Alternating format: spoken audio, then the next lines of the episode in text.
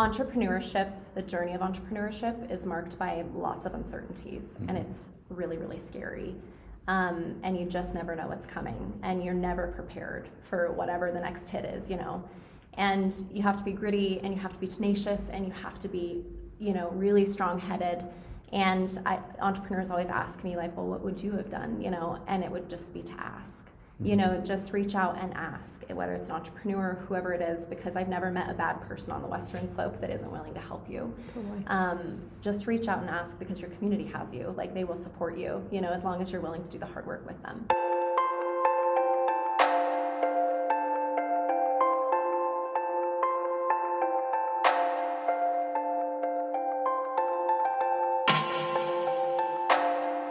Are you, by any chance, trying to say that you think this business of yours is important?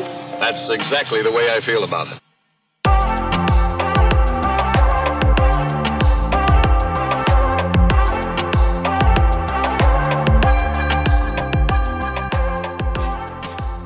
Thank you for tuning in to Small World, Big People. My name is Lexi, and I'm your host. There are a ton of goodies in the following conversation. But before we get started, I wanted to chat about what it brought up for me. I started Small World, Big People for many reasons, but the biggest reason was I felt disconnected. Throughout grad school, I was connected to big thinkers, access to problem solving, and lots of learning. Then I worked in a co working space. It buzzed with ideas, energy, and like minded entrepreneurs. But after a few changes, I found myself displaced, and I wanted to go back to that community. But it was no longer there. So I thought, why not create something like it? So here's my invitation to you. Are you working on building something or solving a problem? Do you need a champion, a friend, or a community? Then join us. You are welcome in this space. You can sit with us, even if it's only digitally speaking. Let's build the businesses and solve the problems. Let's encourage each other and complement each other's strengths. The way you can help me is by continuing to listen connecting with me on Instagram, and letting me know how I can help you. I would love the opportunity to interview an expert for you, point you to a resource, or be a sounding board for you. This community is a work in progress, and the only way to go is up. I'll keep you posted on new ways to get in touch, but for now, stay tuned and in touch on Instagram at Small World Big People.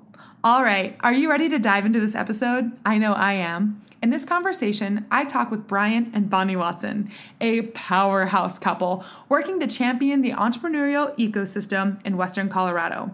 The entrepreneurial what? Don't worry, we'll get to that. We will also touch on starting a side hustle, working with a spouse, and building a thriving community. All right, welcome, Brian and Bonnie. Thanks so much for joining me today. Thanks for having us. Yeah, thanks for having us. Yeah. Well, I'd like to first start out with um, each of you. Where do you work and what's your role there?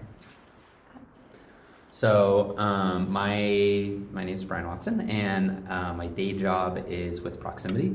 So we a few years ago started an organization called Launch West Co. in Grand Junction that was all about kind of building the local entrepreneurial ecosystem here. Um, I did what a lot of people do. I grew up here, I left and moved back, and then was kind of seeking community and, and like minded people. And so we started an organization called Launch, um, which turned into us starting the first co working space here in Grand Junction, um, which was just uh, a place for other like minded entrepreneurs to kind of gather. Um, while we did that, uh, you know, I'm summarizing a bunch, but we, we built a software company for managing and automating our space because we were running other companies at the same time. And when we did that, um, we had a lot of co-working spaces reach out to us. And so uh, what started as kind of an entrepreneurial community project, which morphed into our first co-working space, then morphed into a software company, and now we've got you know 400 spaces throughout the country, 100,000 people on the platform, and that's really kind of the the main gig today. Awesome. Um, I'm Bonnie Watson. I am the managing director for the Telluride Venture Network, um, which is a new organization we're rolling out, which is essentially an umbrella that um, sits over the Telluride Venture Accelerator, Mentor Investor Network, the Telluride Venture Fund, and the Telluride Regional Loan Fund. So it's kind of this really beautiful like entrepreneurial ecosystem um, that we've created in the Telluride region. Previous to that, um, got my bachelor's, master's in finance, and I was in corporate finance um, in the banking industry. Um, I taught corporate finance here at CMU, um, and I just I learned that there was a lot of entrepreneurs through Brian. I learned this, you know, he with Launch Westco uh, unearthed all these people that were like literally working out of their basements, and they were entrepreneurs and I was starting to learn that capital was not flexible enough for them and that traditional banking just wasn't going to work for these startups. And equity might not be the answer either. And so the Telluride Foundation um, had a job posting come up for a capital and transaction advisor, which essentially managed the Telluride Regional Loan Fund and the Telluride Venture Fund. Um, and so I took over that position and, and just got into this really awesome like entrepreneurial ecosystem. Um, and today have now taken over the Telluride Venture Network, which has been a really awesome journey into like creating ecosystems for entrepreneurs. Excellent. I want to double click on that um, venture accelerator. Some people might not quite understand what that is. Um, who do you serve and what is it? Like, give us a little more details on that. Yeah, so the Telluride Venture Accelerator is really targeted towards our startup community, not necessarily in the Telluride region. Um, when it first started, we've been around for eight years. When it first started, we really focused on that traditional model where it was like 10 to 12 weeks. And what we started to learn was that that was not reasonable for a lot of people. People can't stop their day job or side hustle or whatever they're doing for 12 weeks. And so um, the TVA was then um, pivoted to a boot camp model. I call it like the hyper boot camp model.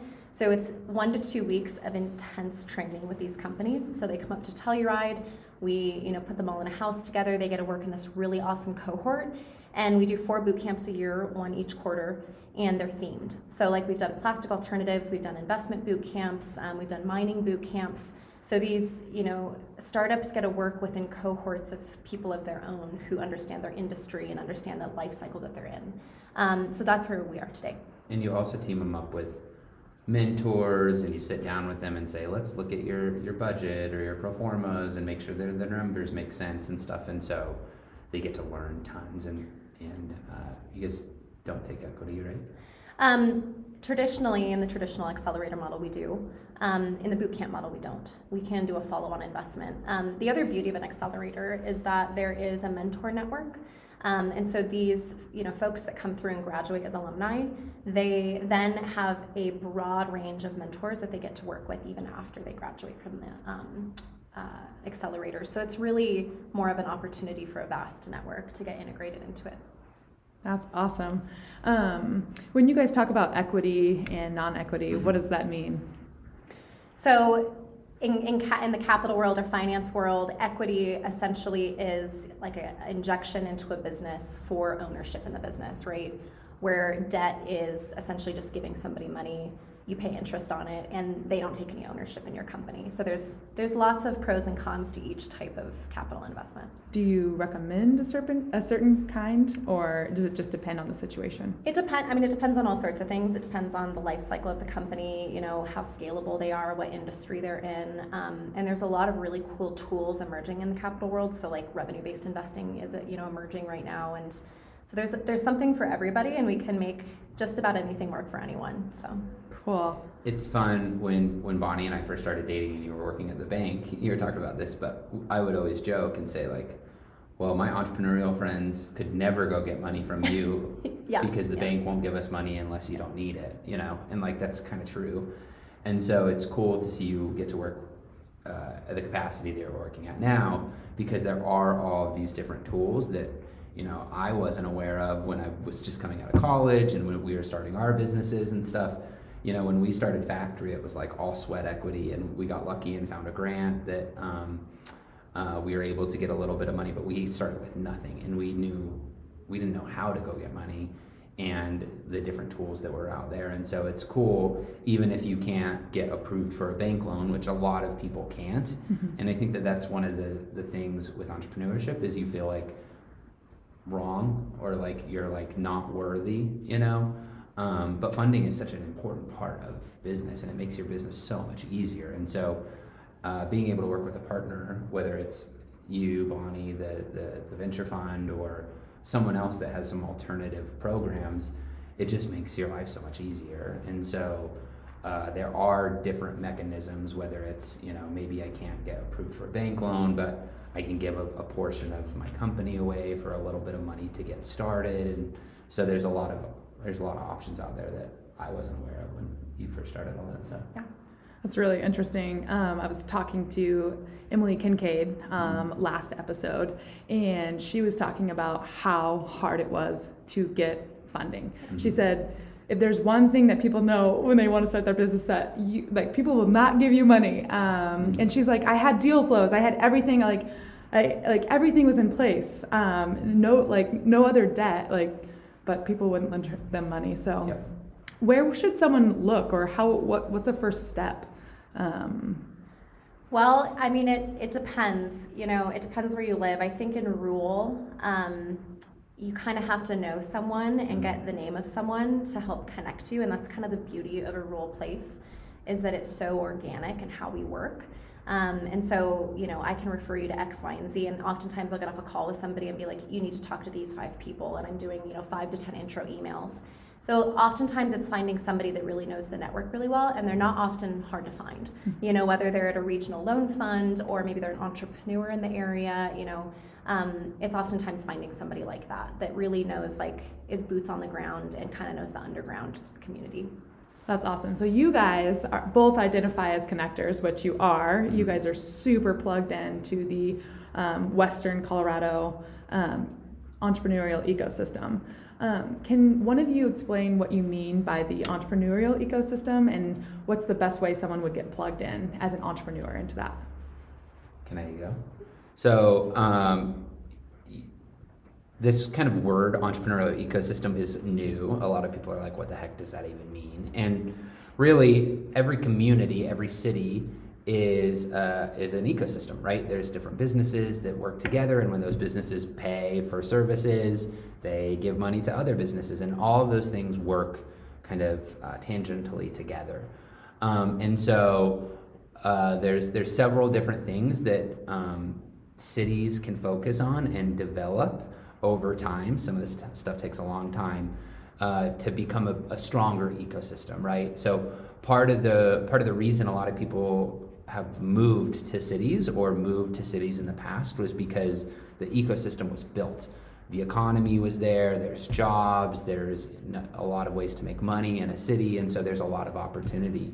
One of the challenges about uh, small and rural communities like Grand Junction or Montrose or Telluride with 2,500 people that live there is they may have some of the components that the ecosystem needs, whether that's jobs or work or access to capital or anything like that, uh, but they may not have all of them. And so uh, a lot of the work that we get to do is, you know, we try to take a regional approach and look at the entire region and what are the assets that make Western Colorado unique and special, and what where are some of the gaps that we should be looking at or helping, right? And so, if you think about Western Slope as a, a startup ecosystem, we've got some great assets. You've got Colorado Mesa University, which is the fourth fastest growing university in the nation. Um, so it's a great place to find employees. It's a great place to be hiring, uh, to attract talent. If you're in a growth company, this is a great place to live. Cost of living is low, quality of life is high. There's a lot of students graduating from here, so that's great. Um, Grand Junction traditionally hasn't had as much access to capital and mentors. We don't have a bunch of CEOs who have sold their company, who have gone through that experience and can share it with other folks. However, when we moved to Telluride, you know, Bonnie, when we lived in Grand Junction, I always joke that Grand Junction is my town and I like know a lot of people here. That is Bonnie in Telluride now. No one knows who Brian is, and everyone knows who Bonnie is. And so, but in Telluride, they have different assets. You know, there's only 2,500 people that, that live there, so there's not a huge workforce. Uh, cost of living is extremely high. It's difficult to, to live there. We were just talking about that. Uh, but there, there is a lot of access to capital. There is a lot of access to mentors because you've got successful men and women who have sold companies and decided they want to live in Telluride, but they still want to contribute. They still want to give back. And so That's why you know there's there's things like the Telluride Venture Network and stuff like that. And so when you you put those assets together, now all of a sudden Western Slope has this this this growing kind of uh, ecosystem and has more of the components for people to be successful in entrepreneurship. Yeah. And I think that's a, like a really macro view at it. I think in a more micro view of an entrepreneurial ecosystem, I think of it as like a stool. So like there's like four legs to a stool, and without all of them, your stool will fall over. Mm-hmm. And so I think of like accelerators. That's the first place to get people plugged into the network to help them accelerate their business. Mentorship is second, continuing and helping them learn and be connected with people. Capital is third. Um, actually being able to physically accelerate that business with you know any kind of capital injection, whether that's debt, equity, whatever it is. And I used to say there's three legs, and now I say there's four because co-working is one of the most important things that we can do. Is we can bring these companies here, we can mentor them, we can tell them like how they should, you know, operate their business, do all these things. But if we don't give them a physical place to build community, a physical place to work that has you know reliable fiber and has that entrepreneurial community, we've done them a disservice, you know. Mm-hmm. And so I've added a leg to that, and that's now co-working. Cool. So. What would be the best way someone would get plugged into that network if they're um, if they're new to Grand Junction? I always say talk to the entrepreneurs, like find the small business, you know, um, find the entrepreneurial network. You know, there's oftentimes like, you know, networking events going on or some business events or something like talk to the entrepreneurs because the entrepreneurs are talking to each other and they're sharing information and, and it's again that organic ecosystem. And that's who I've always directed people to. And if you can't, like, uh, if you don't know who the entrepreneurs are or anything, I think it's helpful to be able to connect with like GJEP or an economic development entity, whether that's, you know, they change from city to city. So it could be your chamber, it could be your co working space, it could be your economic development entity like GJEP. Um, and those folks may not be the entrepreneurs, but they know who the entrepreneurs are. And uh, it's going to be a lot easier to connect and engage with those folks if you have a referral from a trusted source, right? So uh, I always say, you know, figure out what are the entities in town, take them out for coffee, or you know, try to figure out the lay of the land, and then ask for introductions. Yeah, and, and sometimes in those really rural places, we don't have the benefit of having a chamber of commerce or a you know EDO for some reason. Um, and so maybe sometimes going to the foundation might be a good place to start, or any of some of those like big entities. Institutional yeah, that work organizations. in yeah. Um, but ask an entrepreneur. would be Yeah. my best piece of advice. That's great. I want to um, circle back a touch. You guys were talking about co-working. You both just started a co-working space of your own. We. Uh, tell us a little bit about that. Yeah, so Telluride Works was the co-working space in Telluride, um, and it was started by the Telluride Venture Accelerator. Um, they did a fantastic job with it on Main Street, and it was this piece of the community that I, I don't think a lot of people realized that we needed so bad. Um, It was and so important for us when we moved to Oh yeah, it was how we got connected. We went to the co-working space, and that's how we got to know everyone. Um, and so, unfortunately, due to the pandemic, they had to close that space. And so, I mean, it, it was as simple as Brian and I were so tired of working at the kitchen bar, you know, with the animals in the house and, you know, the next door neighbors and like all the crazy noises and just disruptions of home during the pandemic. And so we said we need to start a co-working space. And you know, Brian's an expert in the industry. I know the community, and so it just kind of made sense um, for us to start the space. Yep. So we found, you know, a lot has changed in the co-working uh, world, and so we are able to uh, develop kind of a new business plan with management agreements, and so we, you know, found a location that was perfect, worked out a good deal with them. Um, we had the the network of Telluride Works. You know, everyone got displaced. We're in a ski town, so everyone's living with like a thousand roommates in tiny little houses and stuff, and um, and so when we reached out to kind of the folks that were working at the old location and said, hey, we're thinking about opening a space, this is a private entity, we are going to be putting money in and stuff like that. We want to make sure that this is wise, you know. Um, are, are, are y'all interested in having a location? And it was a resounding, like, Yes. yes, please do that. That would be great. Yeah. That's excellent. Um, for people who maybe aren't familiar with a co-working space, who- what is it and who does, So- who does, who does it serve? Good question. um, so, co working is shared office space, basically, um, at its most simple form. Um, but it's also so much more than that because it's a community of like-minded entrepreneurs. And one of the things that I always say is, you know, starting a business is really hard. Uh, it takes a lot of money. It takes a lot of work. Um, and the goal of the co-working space is to eliminate the barriers to entry for small businesses. And so, if you're if you're you know you have your day job and you're doing graphic design on the side, or you're doing photography on the side, or you're trying to start a new company, you know traditionally you'd have to go either work out of your house, uh, which is lonely, or if you're going to rent an office, then you got to pay a long lease and you got to get furniture and you got to put up your sign and do all that stuff. Uh, co-working, it's it's it's a one gross payment, so everything is included, and it starts as simple as like $149 a month, and then you get 24/7 access. We have really fast internet. All of your furniture is there, and then there's um, events and uh, services to help your small business grow. Excellent. Do you guys have a specific mission for Alt Space, the space that you guys own and run in Telluride?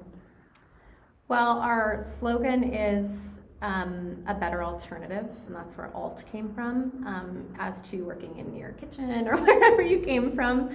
Um, but we, our other slogan, and TJ Smith actually designed this for us, he said, power to community.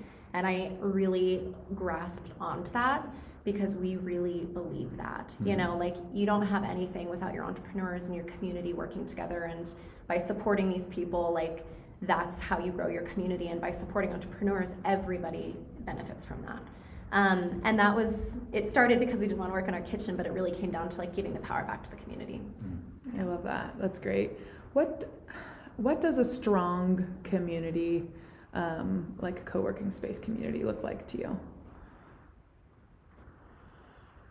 So I think um, just strong community in general, right, is a place where you feel like you can be yourself, a place where you can feel vulnerable and say like everything's blowing up or I need help. You know, I think we watch Shark Tank or we watch, you know, uh, entrepreneurship has been elevated into this like level, you know, and you don't feel like you're successful unless you're building a billion dollar business or something, and that's stupid.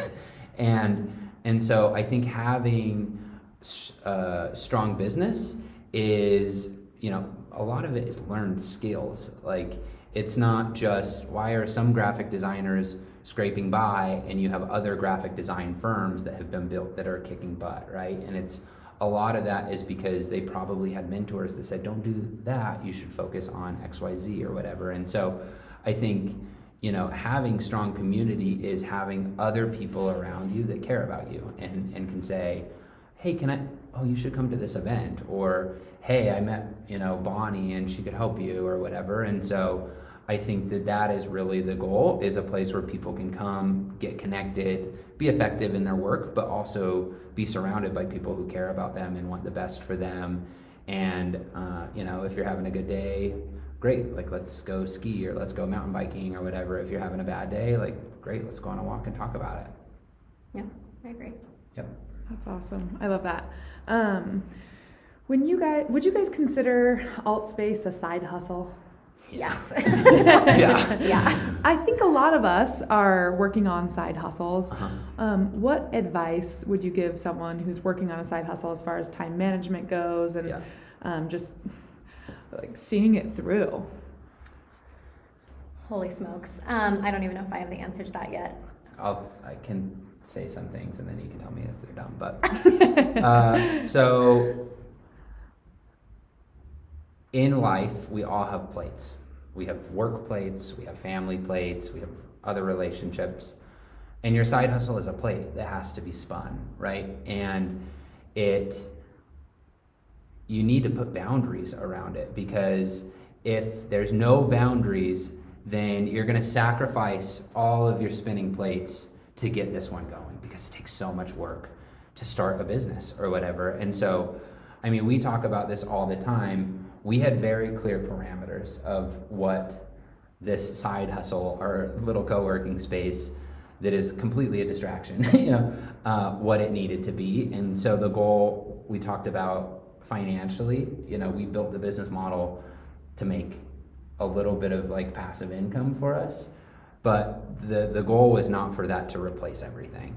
Um, and so we had we had parameters around there that we could test and say, look, if we run run the numbers on this business and, and we're not, you know, if we're going to be draining a bunch of money, we can't do it, right? And so we needed to build the business to do that. Then the next thing is like, okay, how much time do we have to give to this? Not very much. It's a side hustle. And so we've built the whole thing to be automated because we had to have those constraints around it. Otherwise, it would, you know, Bonnie's super busy with her job, I'm busy with my job. It would just unravel all the important things that are the foundation of our life, basically. And so we wanted constraints around that. And then I think the next thing, like we talk about, like we talk about having contractors to help us and stuff like that, or you know, uh, if we get big enough and need employees or whatever, we've always spoken about we were going to prioritize our first ourselves first and our time first and our relationship first and if this gets crazy we would rather hire help than you know jeopardize the foundation that we already have. And I think building a business with those constraints around that we we can feel successful, we're going to be busy, you know, and there's going to be times where it's like we're drowning a little bit, but we've given ourselves permission to like hire help versus just have to do everything ourselves all the time. I think it's taken some weight off of our shoulders. Um, it's still scary and there's still a lot to do, but I think that that's something that's really important is know like what is the goal? What are we trying to build here? Am I trying to be busy to make money or to make more money or to supplement the income? You know, you got to have little uh, checkpoints that you can say, okay, are we on the right track? You know, am I spending way too much time on this and, and I'm falling off everything else? Well, maybe I need to scale it back or whatever. So you really need to know what you're trying to build and then have like little benchmarks um, all along the way so you can course correct. Yeah, and you know, I think it comes down to like time management and what you're getting out of something. Like, what is the saying? Like, if you want something done, give it to a busy person. Like, mm-hmm. that's ridiculous. You know, like it's true, but it's ridiculous. Like, look at your objective and say like, what am I getting from it, and am I getting something in return? And like, we've learned that the hard way from volunteering. You know, people will just take and take and take your time, and you have to evaluate like, what, what what's what is in it for us. Um, we also set boundaries around things. So, like, we have a rule in our house at like 7 p.m. We no longer talk about the business. We no longer talk about work. You know, that's like our time to just do what we want. Recharge. We want to go mountain bike, yeah, yeah, whatever, recharge, anything like that. So you have to you have to have boundaries, and time management just gets thrown out the window. I mean, we're we work 60 plus hours a week, you know, or more. Yep. Um, so a side hustle is hard. The other thing I would say about a side hustle is that you need sales. And if, because uh, I get to watch this a lot with our co working spaces of people that are doing some stuff on the side, and this is the, this is the, the advantage of a network and stuff like that. But um, s- some people, the side hustle is okay. Some people are starting a side hustle because they want to get rid of what they were doing before. They want to change the course of their life or whatever. And so, in that, it's really important to figure out again go back to the original plan. And like if i'm going to replace or supplement you know income x with this desired new career or whatever then i got to figure out well how much was i making before? Or how much do i need to make? And we got to build a real business uh, with real sales and real money that allows me to drop this plate if i want it to go away right if i want to replace one plate with another and so um, that's really important too. And you can have benchmarks there with your side hustle. Maybe it's your first sale, maybe it's your first 10 sales or whatever, but you need you need clear objectives of what you're trying to accomplish. Otherwise, you could get busy and get distracted and, and both kind of go in the wrong direction. That's exactly what I was going to ask. I mean, I think that there are two types of side hustles. Mm-hmm. Maybe it's a, the supplemental income and then someone who's trying to replace their income. So I think the advice of like figuring out how much you need to replace this plate before you drop it is excellent advice. Yeah. Do you have anything to add to that, Bonnie? No, I don't. That was good. um, so you guys are a powerhouse team. You guys are boosting the ecosystem here on Western Slope. You're building, um, you know, your business together. Um, what's the best part about working with your spouse? What makes it work for you two? What's the best part? Um, I guess I was reading your questions when we started, like, what's the best and worst thing? And there's not like, there's not a worst thing in my mind. Um, but you really have to like your spouse if you're going to work together. You know, like marriage is one thing, but then marriage and a business is two separate things. And so um, I think that like I have such a deep appreciation for Brian now. I, I've always had a deep appreciation for Brian, but I've never, you know, that's like romantic, you know. I never really got to like really get into his brain as a business partner. And that's obviously something that I love about him. But like now that we're business partners, he counters me in such a way that like it's so complementary to what, how I think and what I believe. And um, and he challenges me, and he's always challenged how I think and the way I view the world. And you know, maybe you should think about it this way, or you know, you're right, or you know, I disagree with you. And I just appreciate that. And you know, we we have a very like a very definitive line in the sand when it comes to like relationships. Like a spouse is one thing, but when you become a business partner, you have to draw the line in the sand and leave the emotions as that spouse and you walk over the line and now you're business partners. And everything that happens over here in your marriage does not come into you know your business. Um, and that's been a rule that we very much follow and i think it just it creates a lot of appreciation for me because you get to see two totally different people mm-hmm. um, and somebody that challenges you in everything that you do um, in all the best ways. I would, I would say um, for people that know me this is going to sound crazy too but i think the structure is really important and i'm like uh, you know, when, when Bonnie and I first started dating, she's like, you're like a, a squirrel running through an asteroid belt, is it, I think how she ex- described me. Yeah. So, you know, but the structure is really important. And it's the same whether it's your spouse or whether it's a, a business partner that you're not married to. Um, you know, we have certain roles. And even though, like, we haven't fully clearly defined them, but like, you have a finance skill set. You're much more detail oriented than me. So when, when input comes into the business, we know, I know what to hand off to Bonnie. She knows what to hand off to me. And you have complete authority on the things that are on your side, you know, and, and I can say, let's do this. we talked about, uh, we were just talking about financing and projecting out, you know, pro formas for our business and stuff like that. And, and you were like, you basically told me like what I was thinking was just not the right way of doing it, you know? That's your your area of expertise in our business and I need to respect you for that. So I think, you know, having that structure of like who does what and why um, is really important, not only in marriage, but also if you're if you're doing work together. And I think the other thing is like we we talk about this, but um, prioritizing the marriage over the business is like Absolutely. number one, right? And so there, that's just number one. And then and then when we're good there, it's a lot easier to be be good on the business side. If you're prioritizing your business over your marriage, then everything's going to be a disaster probably. Yeah, it's like taking bricks out of a pyramid is how I think about it. You're like you're ruining and loosening the foundation it's that everything's built on. So your foundation has to be good. Yep. Yeah. So true. I feel like I could interview you both forever. um, and then maybe, you know, like each get your different stories. Um, but just kind of wrapping up here, is there anything I missed that you'd like to add or closing thoughts? I mean, we have, you guys are a gold mine of information. So, what do you think? I don't know. I'm trying to think. What would I tell somebody? Do you have any advice?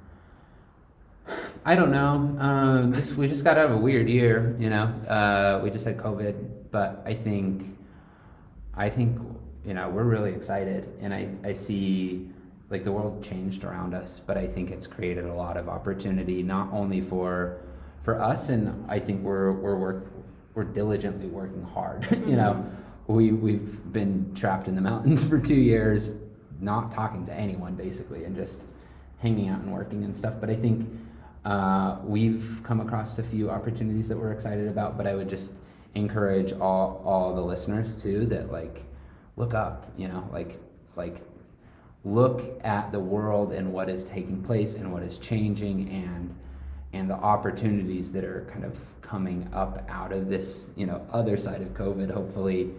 Um, and we're really optimistic about living on the Western Slope, and uh, we love it over here, and and are excited about um, more to come. Cool. That's excellent. Um, I do actually have one um, last question. Sure. Um, where do you guys see the community, um, the Western Slope community, in five to 10 to 15 years? So much more robust and networked than it is today. Um, I mentioned how organic the network is, and that's helpful when you're in a small town and people like the organicness of it. But as we grow, you start to drop balls when you know things are so organic. And so I think just having more structure around some of the networks that we have in place, whether it's capital or broadband or housing, you know, all these things will grow mm. through collaboration. Um, so I couldn't give you any stats or anything about what it looks like, but I would love to just see some more structure around that so that when you ask me, how do you get plugged in? I say, ask an entrepreneur. Like, I hope that you can go somewhere and ask, you know, the venture network or, you know, all these things will come together eventually. That's where I see it going. I mean, the pandemic has caused a mass migration to rural, mm-hmm. and we're behind now. You know, we've been behind, but we're really behind now.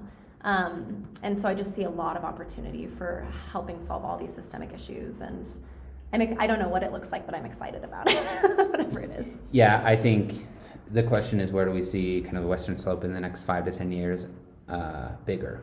And I think the the movements that we've seen, you know, with my with the work that we do with proximity, we get to work with all sorts of people around the country and stuff. And you know, this kind of urban flight thing, I think, is real. Uh, people are being given more freedom to to live where they want and how they want, and there's not a better place to live than Western Colorado, right? If you like the desert, we've got it. If you like mountains, we've got it. And so I think, you know, just where we're at geographically is attractive to a lot of people. And so I think more and more people will begin um, relocating here. And so I think that there's just going to be more. There's going to be more people moving here. There's going to be more companies here.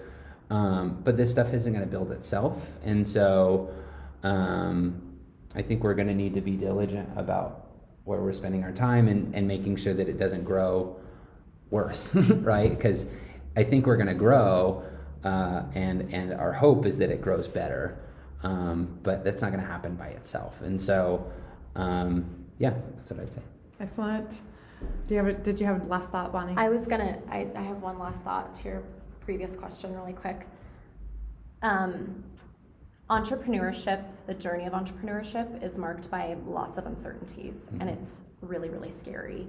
Um, and you just never know what's coming, and you're never prepared for whatever the next hit is, you know. And you have to be gritty, and you have to be tenacious, and you have to be, you know, really strong-headed. And I, entrepreneurs always ask me, like, well, what would you have done, you know? And it would just be to ask.